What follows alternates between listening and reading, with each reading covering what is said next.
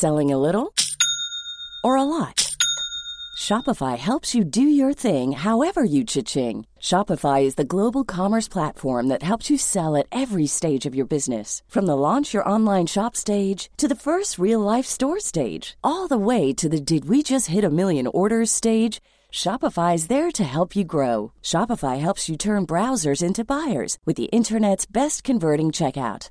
36% better on average compared to other leading commerce platforms because businesses that grow grow with Shopify. Get a $1 per month trial period at shopify.com/work. shopify.com/work. Ready to pop the question? The jewelers at BlueNile.com have got sparkle down to a science with beautiful lab-grown diamonds worthy of your most brilliant moments. Their lab-grown diamonds are independently graded and guaranteed identical to natural diamonds, and they're ready to ship to your door. Go to Bluenile.com and use promo code LISTEN to get $50 off your purchase of $500 or more. That's code LISTEN at Bluenile.com for $50 off. Bluenile.com code LISTEN.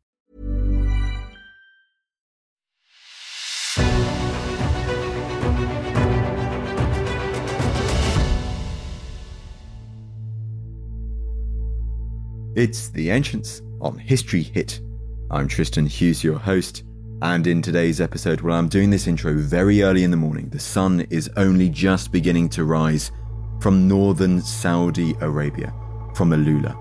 Alula was this great crossroads of ancient history, of trade routes, for instance, the incense trade route. You have ancient civilizations such as the Dadan culture, almost 3,000 years old. They have some remarkable figurines surviving and these small rock cut tombs too.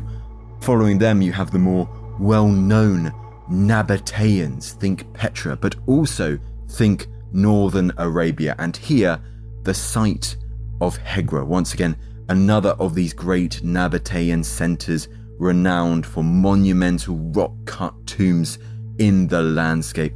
Don't you worry, whilst I'm here, I'm getting photos, we're doing videos. You can have a look at this archaeology firsthand through my reels on Instagram, or you can just look them up online. The archaeology of this area of northern Saudi Arabia, of Alula, is sometimes overshadowed. However, it is extraordinary. The landscape is unlike anything I've ever seen, so don't you worry. We're going to be exploring Arabian archaeology and ancient history more in the coming weeks and months on the Ancients. I guarantee you that. I've been blown away so far. Now, in the meantime, this episode today, well, it's something completely different. We are going to the Indian subcontinent to talk about something equally fascinating, one of the most extraordinary Bronze Age civilizations in the world. It's called the Harappan civilization. You and me might know it better as the Indus Valley civilization. However, there are some issues with calling it the latter, and Harappan is probably more appropriate, as you're going to hear in today's episode. Now, to give a great overview of the Harappan civilization with a particular focus on one key site, the site of Rakhigarhi, well, I was delighted to interview, dialing in from New Delhi, the Indian archaeologist Dr. Disha Ahluwalia. Disha, she has recently been on excavation at Rakhigarhi. We've known each other for a couple of years now, and it was wonderful to get her on the podcast.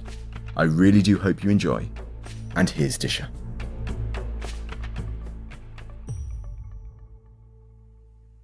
Disha, it is wonderful to have you on the podcast today. Thank you so much for having me. It's great to be here. You're more than welcome, and you're dialing in from New Delhi, so I love it when we can get someone, especially who's really far away from London, and to talk about something as amazing as this the Harappan civilization this is such an important part of the Bronze Age story of the world that is, I think, is it fair to say, sometimes overlooked compared to the likes of Egypt and, say, Mesopotamia? It is. I mean, um, even in our country, it's overlooked.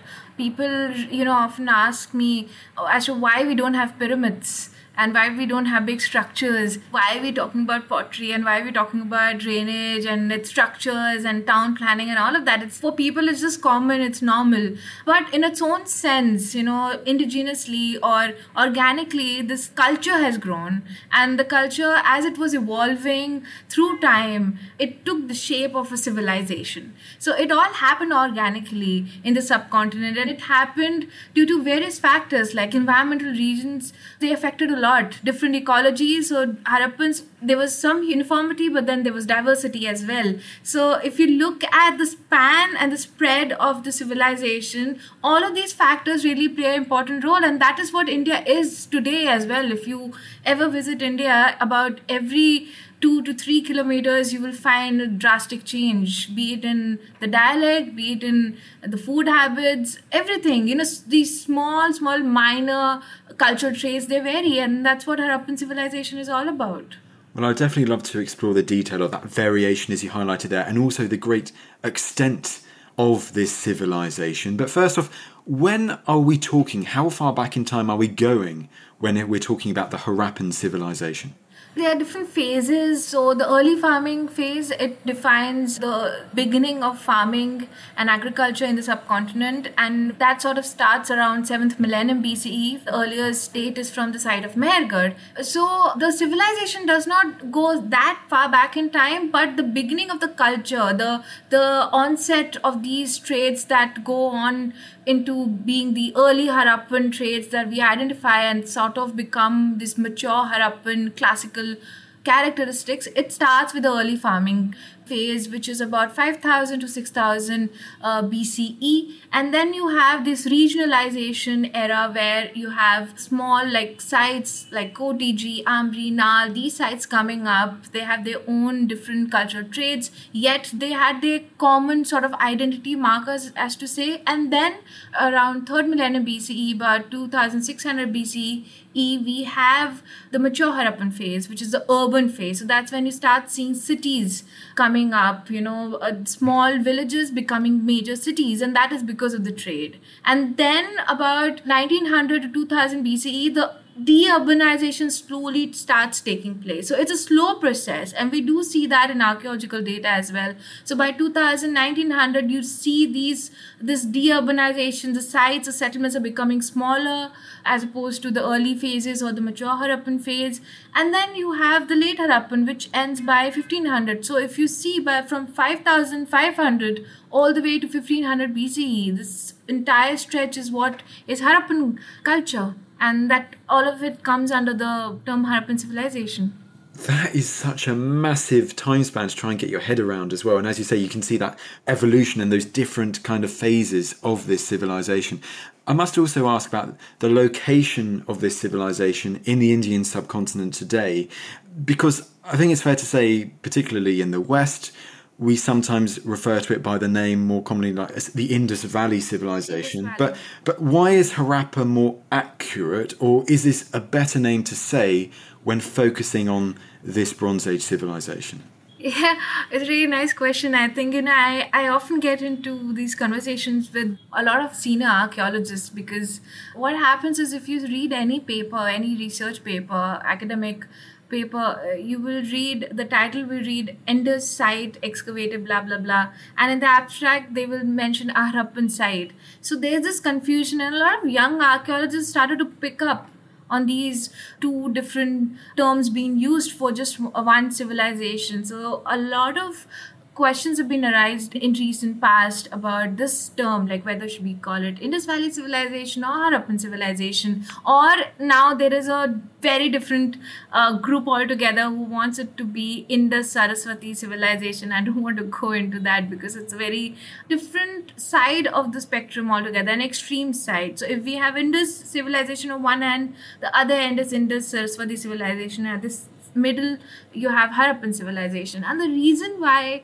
so what happens is when uh, Harappa was excavated in 1920s, followed by the excavation of Mohenjo-daro, uh, the sites more or less that were explored and excavated were uh, in the Indus Valley, right? So a lot of exploration were being taken place in that region.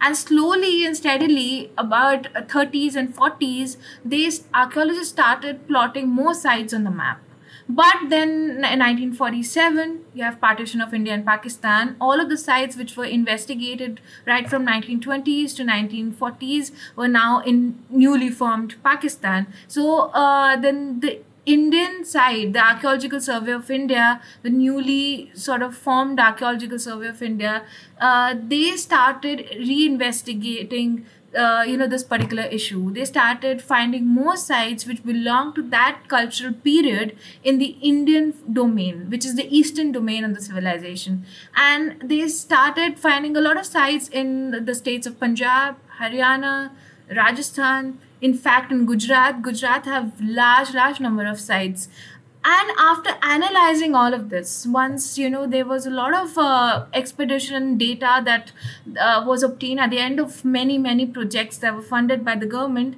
they realized that sites were not limited to just indus valley.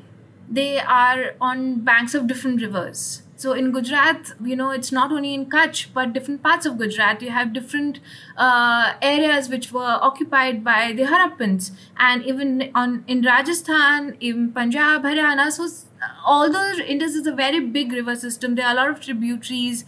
We it sort of uh, seemed that geographically it's giving a very limiting term so archaeologists decided that let's call, and it was not only Indian archaeologists, but many archaeologists, even Western scholars, they all sort of decided that let's call it Harappan civilization because Harappa was the first site that was excavated.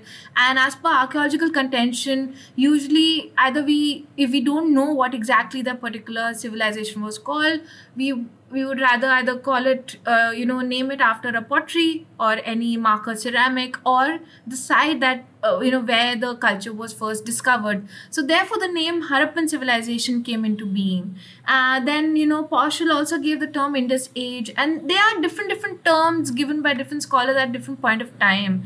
Uh, but to me, per se, when I'm living in India, right now, given the kind of political climate, socio-economic climate, conversations around archaeology, and also uh, the relationship that we have politically and otherwise with Pakistan, I think Harappan civilization seems to be a very uh, much more accepted sort of, or it's not going to give rise to any political controversy, you know, because the moment you co- say it's Indus civilization, people would now start to say it's no longer in India. Why does it concern us? But whereas large number of sites, actually more sites are on the eastern domain than they are on the western domain.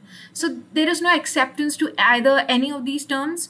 Uh, I think uh, we need to do that. Uh, scholars who are working in Harappan uh, civilization, they need to sort of uh, come together and decide as to what term they should be using now. Harappan civilization or Indus.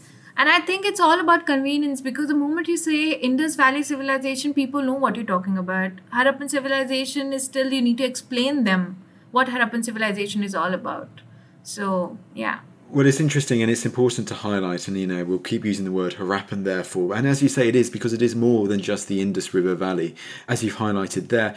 I must ask though, you did touch on it at the start with the emergence of the Harappan civilization and an indigenous culture, but do we know whereabouts the earliest evidence for the Harappan civilization is, and do we have any idea where almost like the core of it is and it spreads out from? Over the following centuries, or how far geographically does the Harappan civilization ultimately spread? So we know the extent of the civilization. We know from Makran coast to uh, the banks of Yamuna in Uttar Pradesh, and uh, from Jammu to Maharashtra. So this uh, this entire spread which covers different countries. You have Afghanistan, Pakistan, uh, and then coming to India, you have Punjab, Haryana, Uttar Pradesh, and then you have in the south you have Gujarat, and then touching to Maharashtra, and north you have Jammu. So this entire spread is is what uh, you know comes under the realm of Harappan civilization. So we know the spread, but uh, as you asked, we don't know the core. Uh, so therefore, the site of Mehrgarh is very important because so far it's the earliest dated site for the Neolithic, right, in the subcontinent. And the site of uh, Pirak, Nausharo, and Mehrgarh, all in the same region, together te- uh, gives uh, you know tell us the story of this evolution from Neolithic to Bronze Age. So we have a type site as of now an example, a classical example of the evolution of culture from Neolithic to Bronze Age. But we also have site of Bhirrana on the eastern domain, which is also dated to about 6000 BCE, right? So we, as of now, are unable to pinpoint as to where was the core and then the diffusion has happened we don't know exactly we don't know whether it was from indus to the other eastern region or from the indian part or from the Ghaggar or from Haryana, Punjab or from there it has gone. We don't know that yet. I think a lot of scholars will argue that it is on the Indus. And then again, you have scholars who say that we don't, uh, we think it's on the Indian domain. So again, these, uh, because of the divide of the two countries, a lot of uh, our shared history is also divided. Our shared resources are also divided. So we are unable to come together and find a middle ground or find where exactly was the core area. I'd like to ask, therefore, Disha, about urbanisation and urbanism. Is it fair to say that this is one of the key things that is often associated with the Harappan civilization, the emergence of these great urban centres? What do we know about them?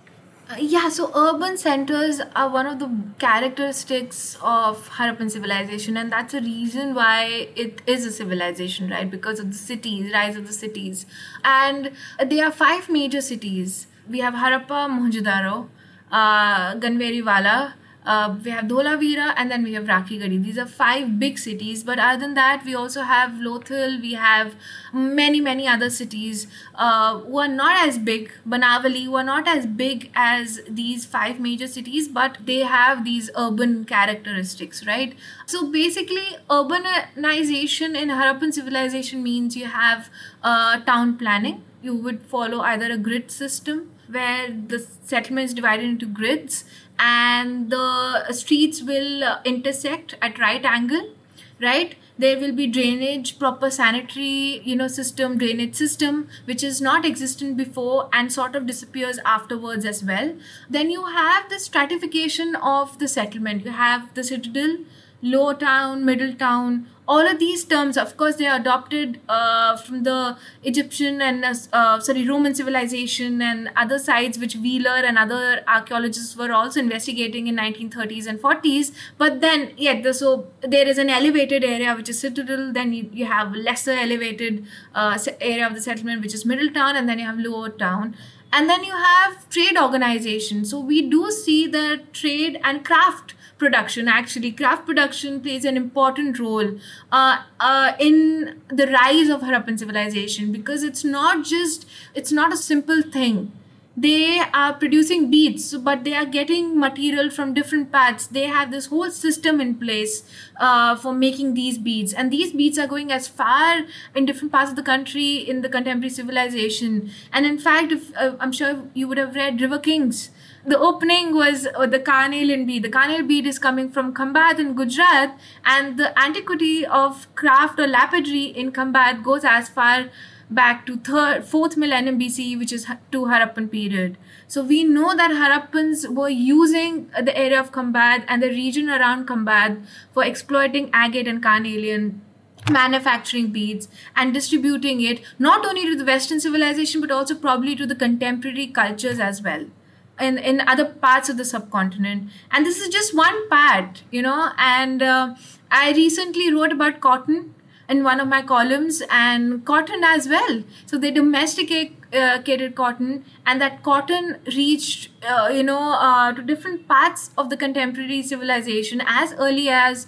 5000 bce recently a study was undertaken at a site in israel where they found the cotton fiber which of the subspecies which is from Indian uh, subcontinent that was domesticated by the Harappans. And the date was about 7,200 years ago, which is about roughly 5,000 BCE. So they're trading, they're exporting goods. We know that copper was also being uh, imported from Oman, not only exported. We are also importing copper from uh, Oman and also vice versa. So copper is going both ways. We know that uh, lapis is coming from Badakhshan.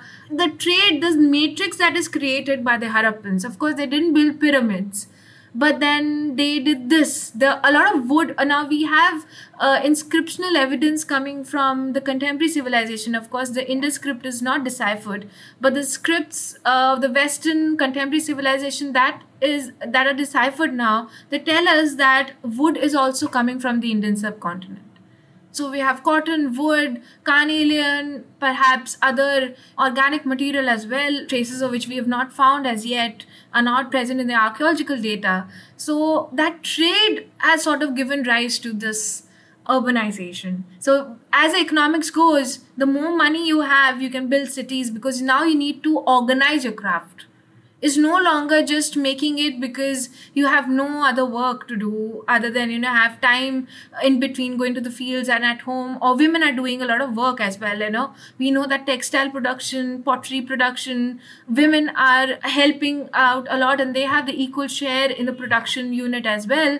But if you look at it it's not just a hobby. It's not just doing it for just selling it to the nearest settlement now it has come to the level where they have to now produce more so they can sell it to the contemporary civilization that go beyond Indus you know? So they take their ships and then they go to oman and then they cross and then they go all the way to mesopotamia egypt. So because of that they need this organization within the society. And that happens even today. You need some sort of authority also in place. You need to have stratification. You need to have so your society becomes complex and that is what we see in the integration phase or the mature harappan phase of the civilization. It's so cool to hear about those extensive trade networks and how they're connected to the emergence of these great urban centres, the Harappan civilization. And for you, Disha, who I know you've done a lot of work at one of those key centres which you highlighted at Rakhigarhi, but it must be really interesting as an archaeologist working at that site. As you're excavating these buildings, you're learning more about that sophisticated town layout. You're seeing the industrial area and the residential area and so on. And then uncovering artifacts and then looking at these artifacts and figuring out from how far away they might have come from, and then being able to deduce more about these extensive trade connections that the Harappan civilization had. Yeah, it's really amazing. So, a few years ago, about seven, eight years ago, I participated in an excavation of another Harappan site. And that was my first excavation about eight years ago, I think, eight, nine years ago. It was a site near India Pakistan border in Rajasthan called Binjor it was a very small site and we know that this is not an urban settlement for sure and when we started excavating the site and i remember in my trench i came across mud bricks and Harappan are not just building structures out of stones. Stones is used in one part. So here is another thing. So Harappans know that the resources that are available. So people they know the resources available to them. In Kutch, in Gujarat, they know that stone is largely available. So they will not exhaust their resources in getting baked bricks or sun-dried bricks. They will rather go for the stones that is readily available. So Dholavira, it's built of the stones that is available in the vicinity. And then in the region of Rajasthan, uh, that is Kalibanga, Rakhigarhi, and all the major centers in on the banks of Ghaggar, which is going all the way to Pakistan, becomes Hakra. There you see that because of the climatic condition the temperature sort of rises during summer. It becomes very very hot right? So they need mud structures to combat heat. So they are building their structures uh, with sun dried bricks. So baked bricks are only used for drainage or for any special purposes or to build wells, right? So they know the purpose because why should they spend uh, their resources on baking bricks where they know that that's not going to help them combat heat and they are going to plaster those, uh, you know, baked bricks with mud anyways.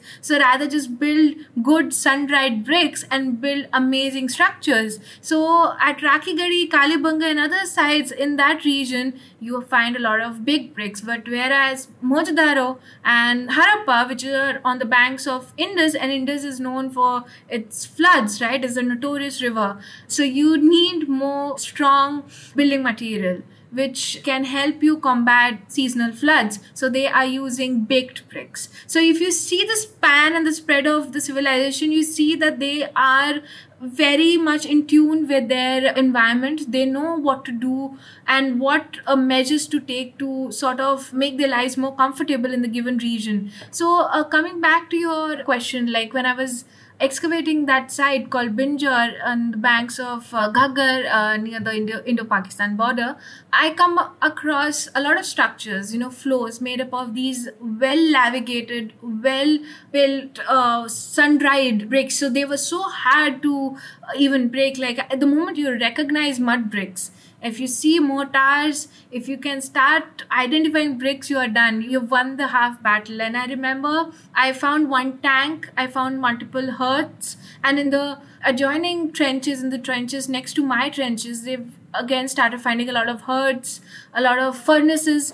And after three seasons of excavation we came to the conclusion that this particular this settlement this small rural settlement was for was only for copper manufacturing. So this was a craft person's colony, metallurgist's colony. So we found slags, we found uh, copper finish artifacts, we found a raw material, we found a whole system, a large number of chert weights. So we know that this particular settlement was only for that, you know, and they were manufacturing because it's also closer to Sindh they might be getting copper from different regions, perhaps from Oman or from Khetri, which is in Rajasthan, and then they're manufacturing and then they're giving to other settlements. So, see, even today this happens, and I'm talking as you know, I'm living in a city, in New Delhi or any other major city. You see that the produce is coming from the satellite settlements the settlements that are spread around the major center. So that very phenomenon goes as far as back as Harappan civilization. So that was my first introduction to the craft aspect of the Harappans. And then, of course, at Rakhigarhi, I got to excavate the very mound which is known for lapidary. So it was, again, an amazing experience, actually.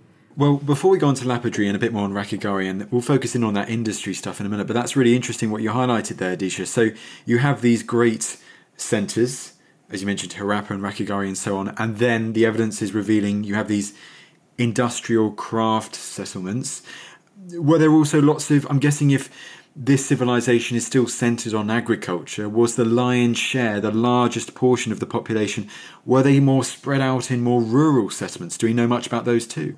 Yeah, we now know that uh, Harappans were not all urban settlers or traders or craft oriented people. There were a lot of pastoralists and agropastoralists as well. So we have settlements which were undertaking agriculture. And also, I want to point out that no matter what craft you're doing, or even if it's an industrial center, agriculture plays an important role even today in Indian subcontinent. So even if you have you have a business on the side, you will still have one uh, aspect do. You will still have land where you will have people cultivating that area. So uh, agriculture and other uh, you know aspects other professions they all go hand in hand in our country. And especially if i talk about states like punjab and haryana which are known as the wheat basket of the country even today if one son has gone abroad or gone to the city working father or uncles or another brother will always be in the village or near the fields and they all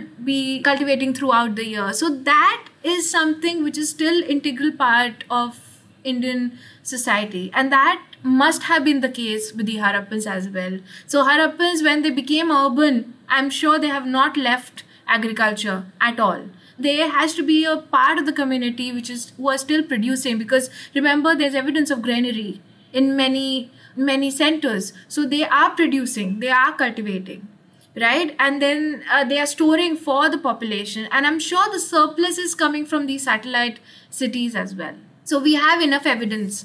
And also i just want to point out going beyond harappan also you have chalcolithic settlements as well. The contemporary the non harappan settlements. So they are agriculturists and pastoralists as well so I'm sure there is a lot of connection and there's a lot of exchange happening which is being overlooked by archaeologists so far.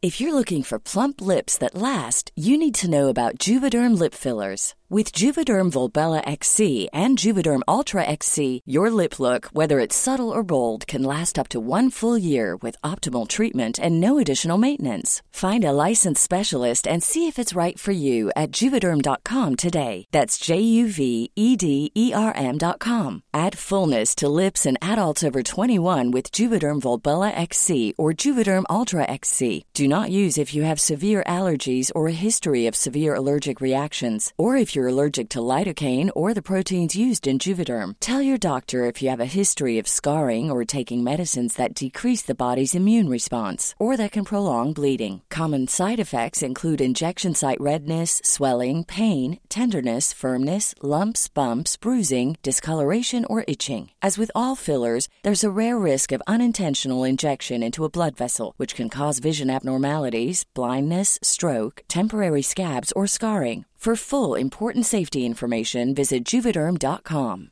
Ready to pop the question? The jewelers at BlueNile.com have got sparkle down to a science with beautiful lab grown diamonds worthy of your most brilliant moments. Their lab grown diamonds are independently graded and guaranteed identical to natural diamonds, and they're ready to ship to your door. Go to Bluenile.com and use promo code LISTEN to get $50 off your purchase of $500 or more. That's code LISTEN at Bluenile.com for $50 off. Bluenile.com code LISTEN. When your skin feels nourished and glows, you radiate confidence. Osea makes giving your skin a glow up easy with their clean, clinically proven Mega Moisture Duo. This seaweed powered duo features two of Osea's best sellers, Undaria Algae Body Oil and Undaria Collagen Body Lotion. Glow from the inside out. Get 10% off your first order with code GLOW at OseaMalibu.com. That's O S E A Malibu.com code GLOW.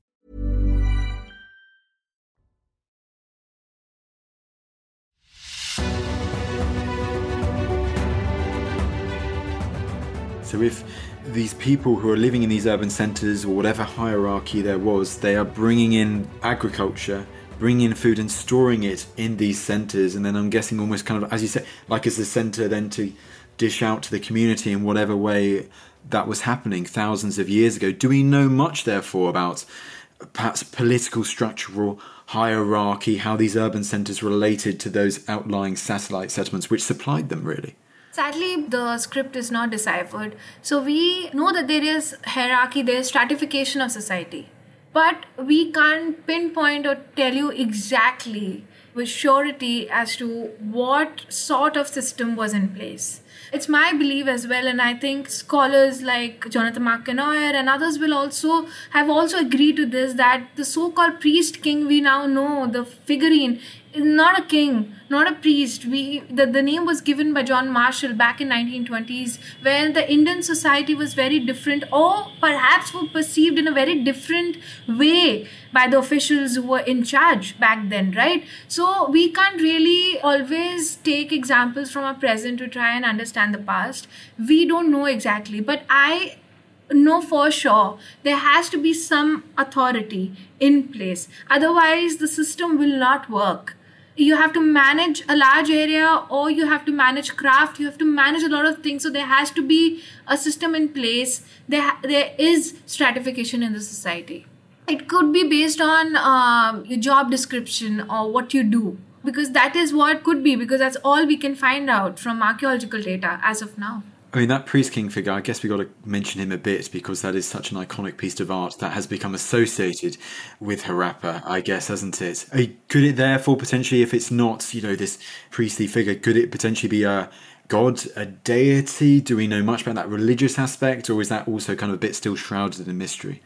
The reason why uh, it was termed as priest king was because the facial features of the sculpture you know he, the person is closed eyes his eyes are shut and he sort of seems to be in a meditation mode or something. So that's why it was termed as a priest or somebody who is into these you know religious practices. And the reason why it was said to be a king because of the headgear the headpiece on the sculpture and also there is a cloth wrapped around on the left or the right shoulder i'm not sure but there is a cloth wrapped around with trefoil uh, marks and so and it's a very small sculpture and it's made up of steatite and steatite is expensive. So it was thought that this person has to be of some authority or belong to an economically well off society and back then marshall termed it as priest king.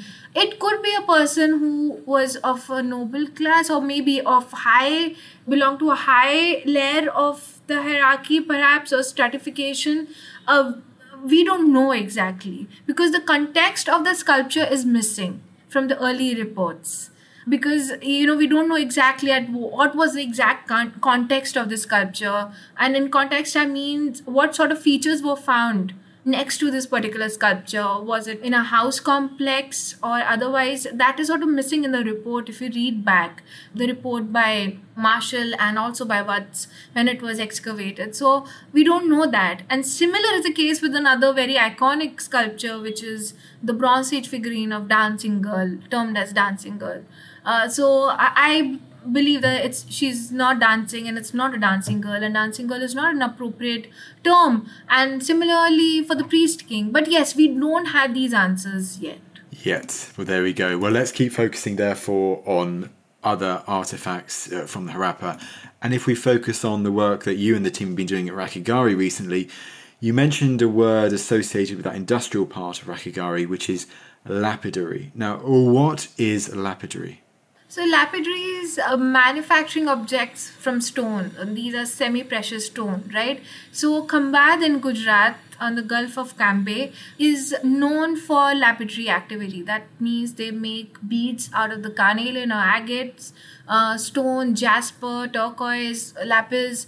So uh, because the area around Khambhat and parts of Gujarat are rich source of, uh, they are rich in agate reserves and carnelian reserves. Therefore, it's easy to get these uh, raw material from there to Khambhat and to manufacture in Khambhat. So we know that lapidary main center was in Khambhat. But now going from Gujarat to Haryana, it's a long stretch, right? So if a if population or people are uh, living in Rakhigarhi, they want beads or they want for their own consumption of their their own use they want beads.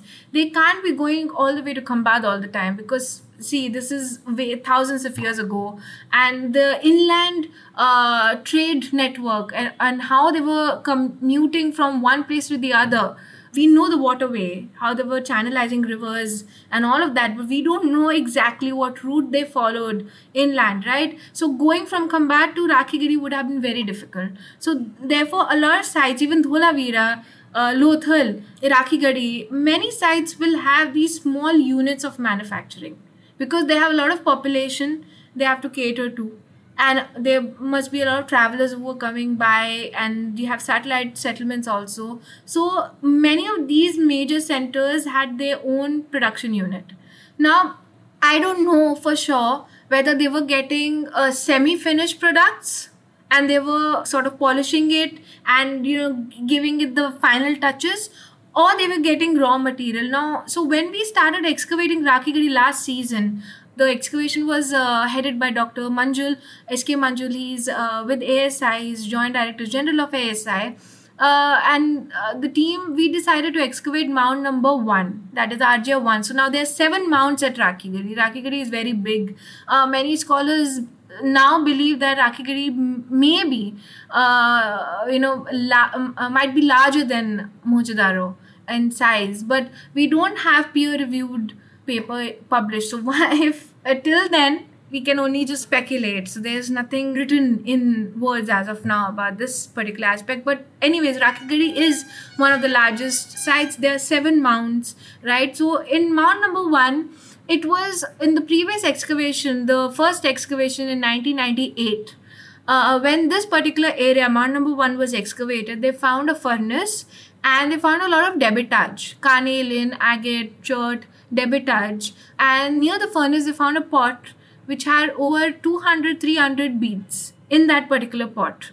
Uh, there were some finished beads, some semi finished beads. So looking at all of these evidence and they have found a lot of uh, bone tools a lot of uh, you know uh, stones uh, which were used as polishers so looking at a lot of evidence um, the uh, the initial excavator of rakhigarhi labeled this particular mound as the center of lapidary so it was known as a craft area uh, and although they have excavated only a small area of the site, uh, the evidence was strong enough to you know support that particular label. So when we started excavating, our objective was not exactly to look at that.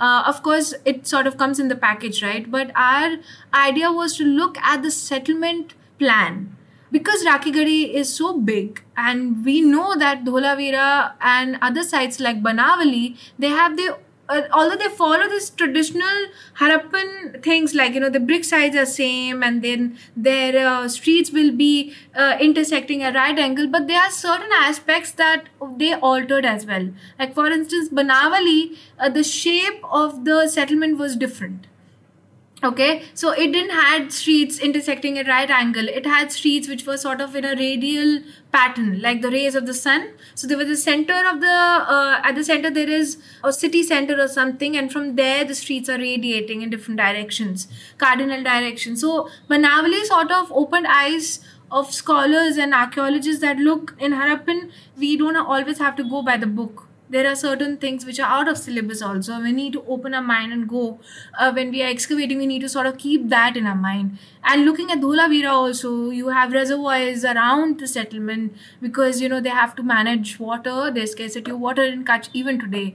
So uh, looking at all these aspects looking at different excavations we wanted to know what exactly is the characteristic of Rakhigarhi you know that was the purpose of the entire team. And i had many many conversations with our director uh, just before we started excavating because we needed to be on the same page.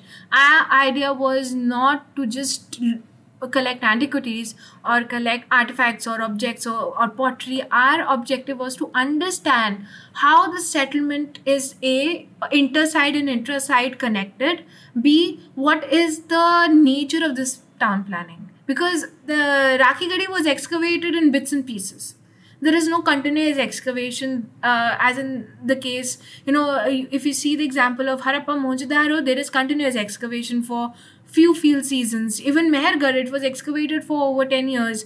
Um, you know, Dholavira was excavated for 10 years. So when you have continuous excavation, you know where to pick up from in the next field season. But when you have scattered excavation, it's very difficult to pick up the pieces. And the information sort of gets lost in the translation because you there's a lot of unpublished data also in the middle. So you have to fill in that gap and then move forward. So our plan was that and when we started excavating i would find these small artifacts like small debitage finished beads uh, raw material as well a lot of polished stones. And along with that i start i ended up finding a major street uh, which and and actually I was excavating the street and I found out after two weeks into excavation that this is not a pit, this is a street because you know uh, by then I was able to trace the uh, two walls. So there are two walls on the opposite end, and I was in the middle.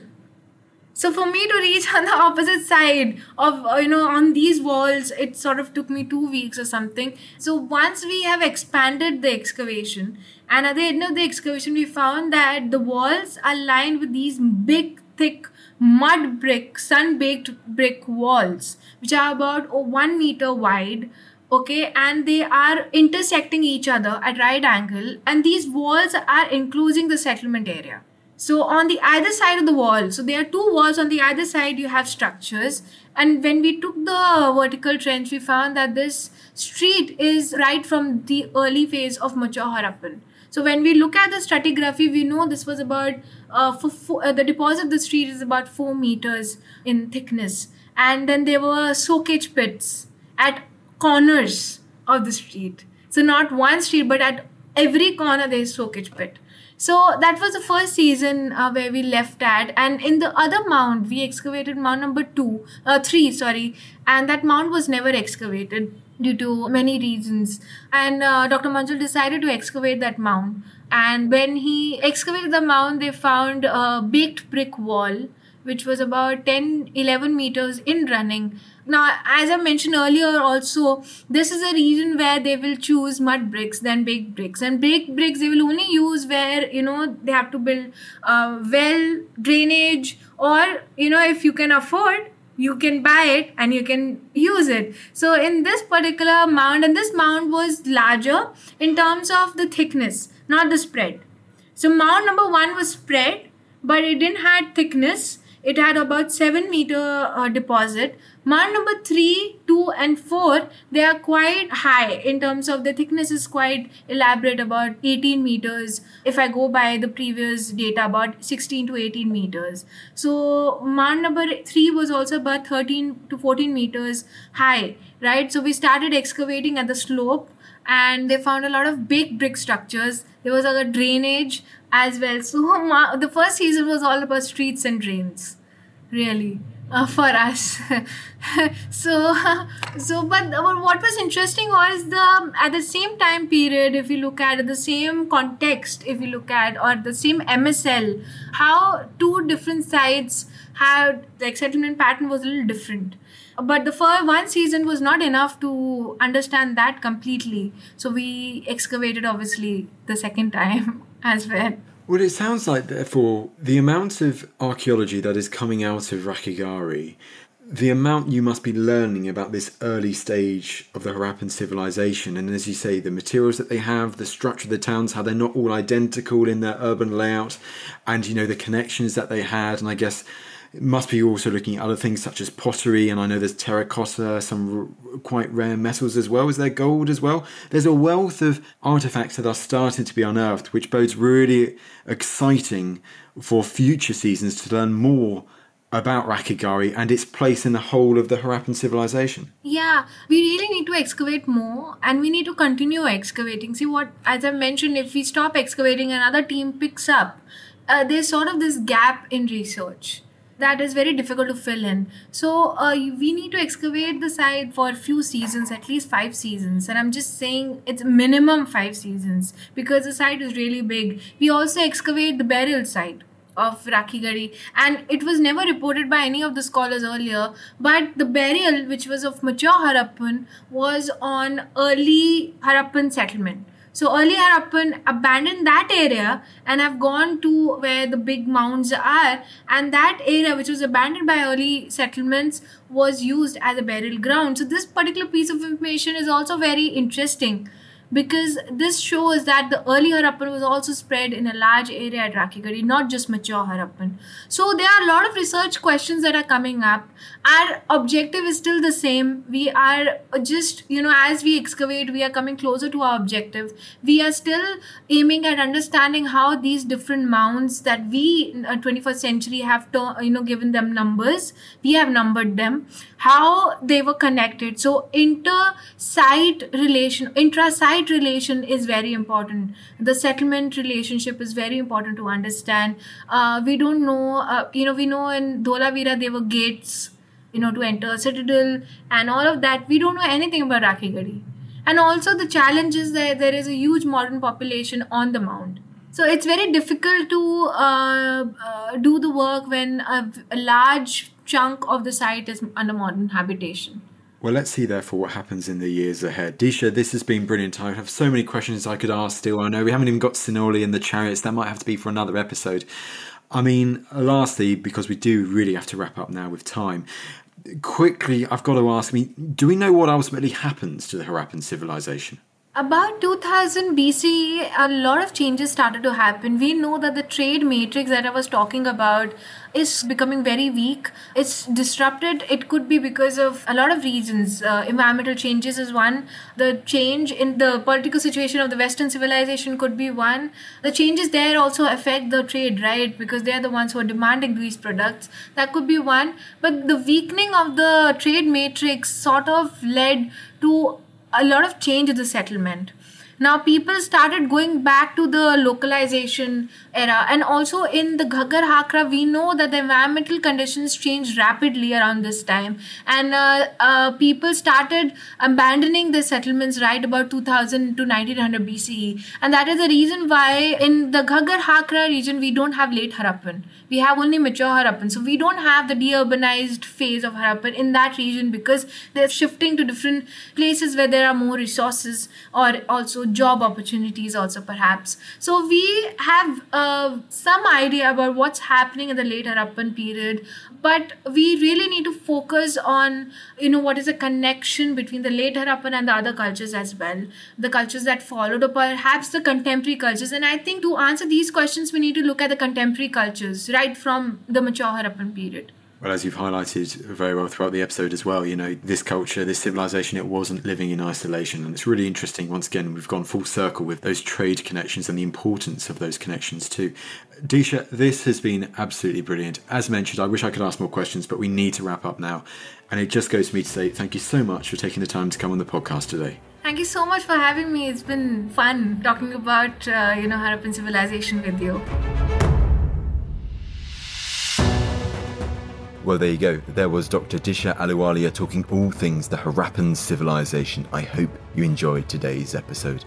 Last things from me if you have enjoyed the episode and you've been enjoying the ancients so far, you want to help us out when you know what you can do. You can leave us a lovely rating on Apple Podcasts, on Spotify, wherever you get your podcast from.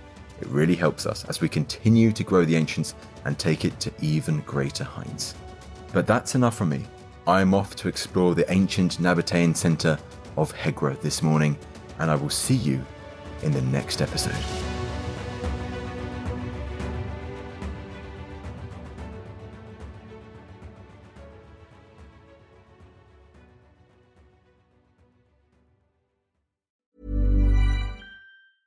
Small details are big surfaces, tight corners are odd shapes, flat, rounded, textured, or tall.